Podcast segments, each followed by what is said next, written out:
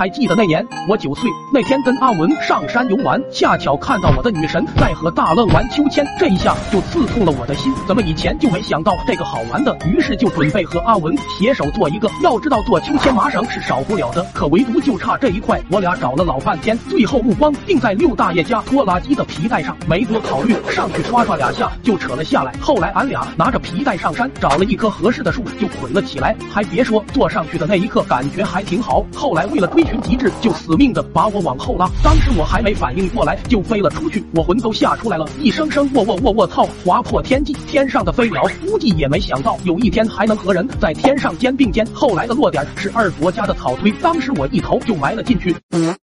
等到阿文找来时，我两只脚还在外面不停挣扎。阿文把我拉出后，连忙问我感觉怎么样。这他他他妈太刺激了！也许就是我这句话激发了阿文的大脑，隔天就把小伙伴们聚集起来，说是带大家上天体验一下。小伙伴们也是新奇，纷纷抢着说要先试试。第一个上场的是大愣，他从小立志要和太阳肩并肩，今天终于要实现了。随着阿文我俩逐渐的发力，在松手的那一刻，就看见大愣带着他的梦想一起上天去了。这波起飞无疑是非常成功的。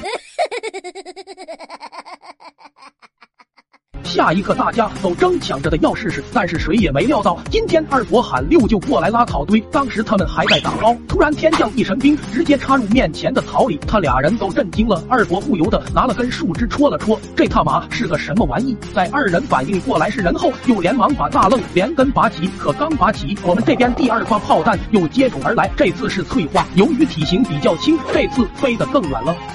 当时二伯俩人还在捅咕大愣，突然头顶又闪过一个黑影，六舅一脸蒙圈的问：“什么玩意？”嗖一下飞过去了。二伯听闻回过头查看，接着整个人都癫狂了。我我我我的房还没说完，就听咣的一下，二伯家的屋顶瞬间又多了一个天窗。这动静引得周围人纷纷出来查看情况。路过的阿文爹也在其中，都还没明白怎么回事，就听天上传来一声声“卧槽”，这次飞的是阿文。这犊子平时吃的本来就肥，再加上这次弹射起步威力可以。说是导弹般的存在，可下一秒就见阿文奔着他爹就飞了过去，一下顶到了他爹腰上，两人一块滑翔出去十来米，都彻底没了动静。直到最后，我把伙伴们都飞走了。由于没人飞，我就准备步行去找他们。结果到了地方，我都惊呆了，一个个的姿势都有所不同，有横爬房顶的，有挂树上的，大创脑袋埋在土里，还在死命挣扎。后来听周围大妈说，还有人飞进女厕，崩出来一个汤汁淋漓的老太太，我内心都充满了波澜。最后把大伙一个个送进医院，